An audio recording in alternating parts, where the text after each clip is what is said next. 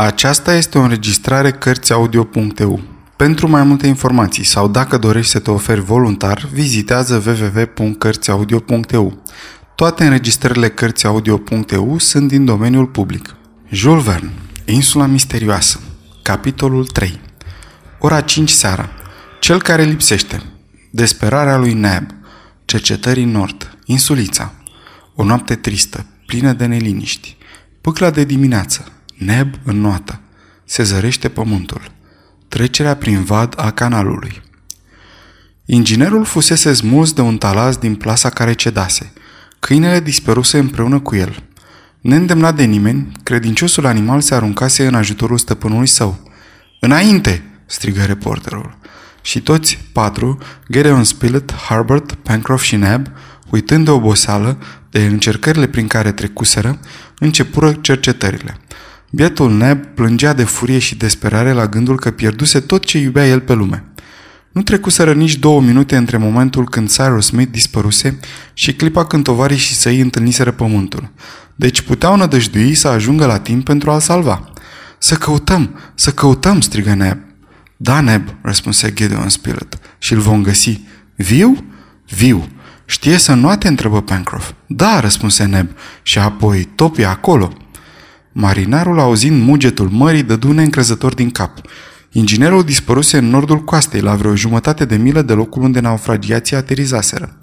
Dacă ar fi putut atinge punctul cel mai apropiat al litoralului, acest punct ar fi trebuit să fie situat la cel mult o jumătate de milă. Era în jur de ora șase. Ceața se lăsă iar, iar noaptea fu foarte întunecoasă. Naufragiații mergeau spre nord, urmând coasta de răsărit a acestui pământ pe care hazardul îi aruncase, ținut necunoscut, a cărui situare geografică nici nu puteau bănui măcar. Pășeau pe un sol nisipos amestecat cu pietre, care părea lipsit de orice fel de vegetație. Foarte accidentat, foarte desfundat, părea presărat pe alocuri cu mici hârtoape, care făceau mersul nespus de anevoios. Din aceste gropi țâșneau în fiecare clipă păsări mari, zburând greoi, fugind în direcții nevăzute din pricina întunericului. Altele mai sprintene se înălțau în stoluri și treceau pe deasupra canorii. Marinalul crezu că recunoaște groenlanzi și pescăruși, ale căror țipete ascuțite se întreceau cu vuietul mării. Din când în când, naufragiații se opreau, strigau cu glas tare și ascultau dacă nu se aude vreo chemare dinspre ocean.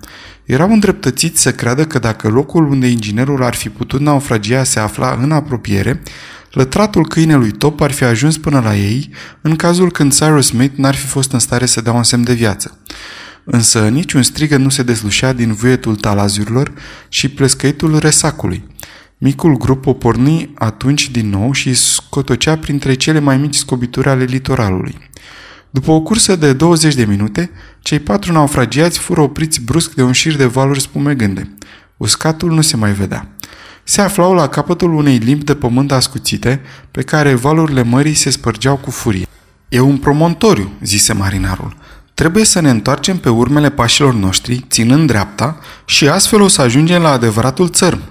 Dar dacă se află acolo, răspunse Neb arătând oceanul, ale cărui talazuri erau albe luminoase în întuneric. E bine, să strigăm! Toți, unindu-și glasurile, lansară un strigăt puternic, dar nu se auzi niciun răspuns. Așteptară un moment de liniște. Începură din nou. Iarăși nimic. Atunci naufragiații se reîntoarseră, mergând pe partea opusă a promontoriului, pe un pământ la fel de nisipos și bolovănos. Totuși, Pencroff observă că litoralul era și mai abrupt, că terenul urca și presupuse că trebuia să întâlnească, străbătând o pantă alungită, o coastă înaltă, al cărei masiv se contura nedezlușit în întuneric. Păsările nu erau atât de numeroase pe această parte a țărmului și marea era aici mai puțin furtunoasă, mai puțin scomotoasă și se putea observa că agitația valurilor se micșorează în mod vădit. Abia se auzea plescăitul resacului. Fără îndoială, această parte a promontorului forma un mic golf semicircular pe care limba de pământ ce înaintea în mare l apăra împotriva valurilor dinspre larg. Dar urmând direcția aceasta, ei se îndreptau spre sud și deci mergeau spre capătul opus al coastei unde Cyrus Smith ar fi putut ajunge. După un traseu de o milă și jumătate, litoralul nu prezenta încă nicio cotitură care să le îngăduie să revină către nord. Totuși, acest promontoriu împreună cu capul său, cu limpa de pământ în jurul căreia se învârtiseră Trebuia să fie undeva legat de țărm. Naufragiații, cu toate că erau slăiți de puteri, înaintau mereu cu curaj, nădăjduind în fiecare clipă să găsească vreun unghi brusc care să-i readucă spre direcția anterioară. Dezamăgirea lor fu de aceea mare când, după ce au străbătut în jur de două mile, se văzură iarăși opriți de valuri pe o limbă de pământ destul de înaltă, alcătuită din stânci alunecoase. Ne aflăm pe o insuliță!" exclamă Pencroff și am străbătut-o de la un capăt la celălalt. Observația marinarului era exactă. Naufragiații fuseseră aruncați nu pe un continent, nici măcar pe o insulă, ci pe o insuliță care nu măsura mai mult de două mile în lung și era, bineînțeles, foarte strâmtă în lățime. Mica insulă aridă, semănată cu pietre, fără vegetație, refugiu jalnic al câtorva păsări de mare, era oare legată de un arhipelag mai important? Nu se putea răspunde afirmativ. Atunci când din acela lor întrevăzuseră pământul printre cețuri, pasagerii balonului nu putuseră să-și dea seama ce reprezintă. Totuși, Pencroff, cu ochii săi de marinar, obișnuit să străpungă întunericul, crezuse în acea clipă că dezlușește înspre vest niște aglomerări confuze care anunțau o coastă înaltă. Însă pe un asemenea întuneric nu se putea preciza cărui sistem, simplu sau continent, aparținea insulița. Nici nu o puteau părăsi pentru că era înconjurată de mare. Trebuia deci amânată pentru a doua zi căutarea inginerului, care din păcate nu-și semnalase prezența prin niciun strigăt. Tăcerea lui Cyrus nu dovedește nimic, spuse reporterul. Poate fi leșinat, rănit, în imposibilitatea de a răspunde imediat, deci să nu deznădăjduim. Reporterul dădu atunci ideea de a se aprinde într-un punct al insuliței un foc care să slujească drept semnal pentru un inginer. Însă în zadar căutare lemne sau mărăcini și uscat. Altceva decât nisip și pietre nu exista. E lezne de înțeles cât de îndurerați puteau fi Neb și ceilalți tovarăși ai săi, care se atașaseră de neînfricatul Cyrus Smith. Era destul de limpede că în momentul acela n-aveau nicio putere să-i vină în ajutor. Trebuiau să aștepte lumina zilei. Fie că inginerul izbutise să se salveze singur și să se refugieze pe un punct al coastei, fie că era pierdut pentru totdeauna. Orele ce au trecut au fost lungi și chinuitoare. Frigul era pătrunzător. Naufragiații sufereau cumplit, dar nici măcar nu-și dădeau seama. Nu se gândeau să-și rezerve o clipă de odihnă. Uitând de ei înșiși de dragul conducătorului lor, sperând, vrând să spere, umblau încoace și încolo pe această insulă aridă, întorcându-se mereu la limba de pământ dinspre nord, unde trebuia să fie mai apropiați de locul catastrofei. Ascultau, strigau, căutau să surprindă vreo chemare deznădăjduită, iar vocile lor trebuie să se fie auzit până departe, căci oarecare liniște domnea atunci în atmosferă și zgomotele mării începeau să se potolească odată cu vijelia. Unul dintre strigătele lui Neb păru chiar la un moment dat că produce un ecou. Harbert i-a tras atenția lui Pencroff adăugând, asta ar dovedi că există în vest o coastă destul de apropiată. Marinarul în cuvință printr-un semn din cap. De altfel, privirile sale nu-l putuseră înșela. Dacă zărise pământ, oricât de mic ar fi fost el, însemna că pământul se afla acolo. Dar singurul răspuns dat strigătelor lui Neb fu acest ecou îndepărtat și nemărginirea în toată partea de răsărit a insuliței rămase tăcută. Între timp, cerul se limpezea încetul cu încetul. Către miezul nopții sclipiră câteva stele și dacă inginerul ar fi fost aici alături de tovarășii săi, ar fi observat că aceste stele nu făceau parte din emisfera boreală. Într-adevăr, steaua polară nu apărea pe acest nou orizont, constelațiile zenitului nu mai erau acelea pe care puteai să le observi în partea de nord a noului continent, iar crucea sudului strălucea la polul austral al lumii. Trecu noaptea. Către 5 dimineața, la 25 martie, tăriile cerului se colorară ușor. Orizontul rămânea încă întunecat, dar odată cu primele raze de lumină, o ceață opacă se ridică dinspre mare, astfel încât vizibilitatea era redusă la 20 de pași. Pâcla se desfășura în valuri compacte care se deplasau greoi. Era un moment nepotrivit. Naufragiații nu puteau dezluși nimic în jurul lor. În timp ce privirile lui Neb și ale reporterului erau îndreptate asupra oceanului, marinarul și Harbert căutau coasta înspre apus. Nu se zărea însă nici urmă de pământ. Nu-i nimic, răspunse Pencroff. Chiar dacă nu văd coasta, o simt. Ea se află acolo. Acolo. Sunt tot atât de sigur precum sunt sigur că nu ne aflăm la Richmond. dar negura nu întârzie să se destrame. Nu mai rămăsese decât o ceață ușoară care prevestea vreme frumoasă. Un soare puternic încălzea straturile superioare, iar căldura lui răzbătea până la suprafața micii insule. Într-adevăr, în jurul orei șase și jumătate, trei sferturi de oră după răsăritul soarelui, ceața deveni mai străvezie. Ea se îngroșea în partea de sus și se risipea jos. În curând se ivi întreaga insuliță de parcă ar fi coborât dintr-un nor. Apoi se văzu marea de jur împrejur, nesfârșită la răsărit, mărginită însă la apus de o coastă înaltă și abruptă. Da, pământul se afla acolo. Acolo era salvarea deocamdată cel puțin. Între mica insulă și coastă, despărțite între ele de un canal lat de o jumătate de milă, se auzea vuietul unui curent deosebit de iute – între timp, unul din naufragiații dintr-un imbold lăuntric se aruncă îndată în curent fără a cere părerea tovarășilor săi, fără a-i preveni cu o singură vorbă. Era neb, grăbit să ajungă pe coastă și să urce spre nord. Pencroff îl chemă înapoi, zadarnic însă. Reporterul se pregătea și el să-l urmeze pe neb. Atunci Pencroff se apropie de el, întrebându-l. Vreți să traversați acest canal?" Da," răspunse Gideon Spilett. Vă rog, credeți-mă, e mai bine să așteptați," spuse marinarul.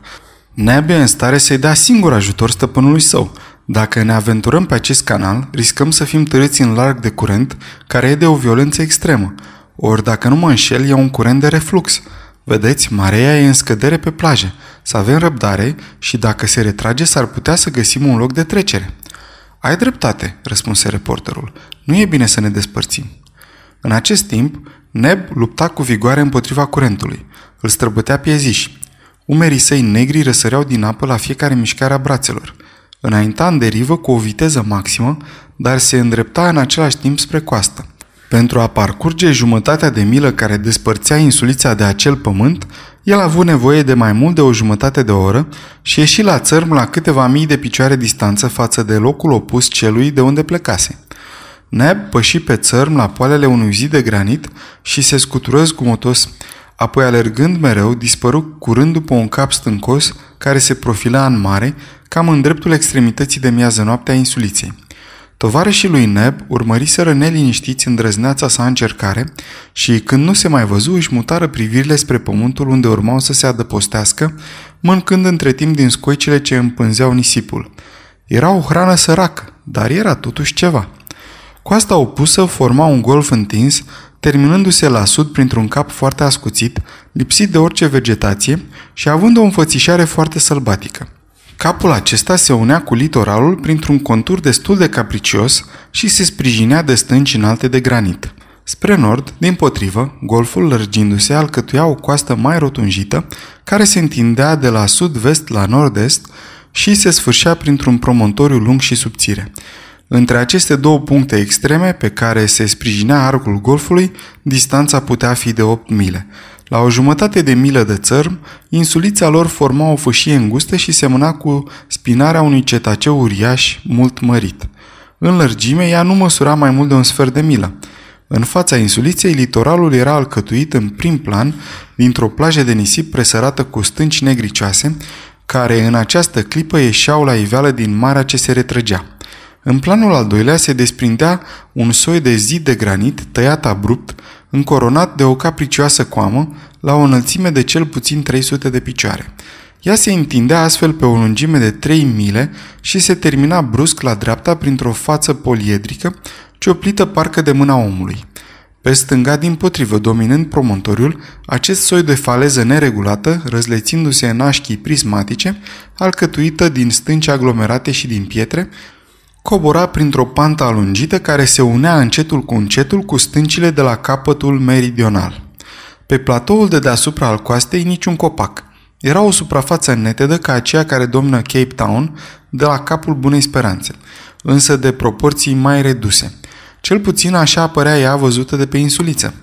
Totuși, la dreapta, în spatele platoului, nu era lipsă de vegetație – se dezlușea cu ușurință o aglomerare confuză de arbori înalți, a cărei întindere se prelungea dincolo de limitele privirii. Această vegetație îți desfăta ochii, întristați însă de liniile aspre ale zidului de granit. În sfârșit, în ultimul plan, deasupra platoului, înspre nord-vest, la o distanță de cel puțin șapte mile, un pisc alb strălucea în bătaia razelor soarelui. Era ca o căciulă de zăpadă ce împodobea vreun munte îndepărtat. Așadar, nu se putea ști dacă acest pământ era o insulă sau dacă aparținea unui continent.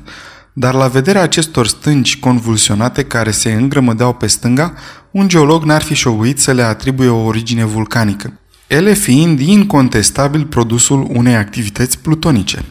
Gideon Spilett, Pencroff și Harbert examinau cu atenție pământul pe care urmau să trăiască, poate ani îndelungați, pe care urmau să moară poate dacă el nu se găsea în drumul vapoarelor. Ei, Pencroff, ce zici?" întrebă Harbert. Păi, răspunse marinarul, e și bine și rău, ca în toate cele. O să vedem. Dar iată că se simte refluxul. Peste trei ore vom încerca să trecem și odată aflați acolo ne vom strădui să ieșim din încurcătură și să-l regăsim pe domnul Smith. Pencroff nu se înșelase în previziunile sale. Trei ore mai târziu, marea retrăgându-se, ieși la iveală cea mai mare parte a nisipurilor ce alcătuiau fundul canalului. Între mica insulă și coastă nu mai rămânea decât o fâșie navigabilă strâmtă, fără îndoială ușor de trecut. În consecință, la ora 10, Gedeon Spilett și cei doi tovarăși ai săi se dezbrăcară, puseră pe cap hainele împăturite și se aventurară în fâșia navigabilă, a cărei adâncime nu depășea 5 picioare. Harbert, pentru care apa era prea adâncă, înota ca un pește și se descurca de minune. Toți trei ajunseră fără greutate pe țărmul opus. Acolo, după ce se uscară repede, își îmbrăcară hainele ferite de contactul cu apa, apoi ținură sfat. Sfârșitul capitolului 3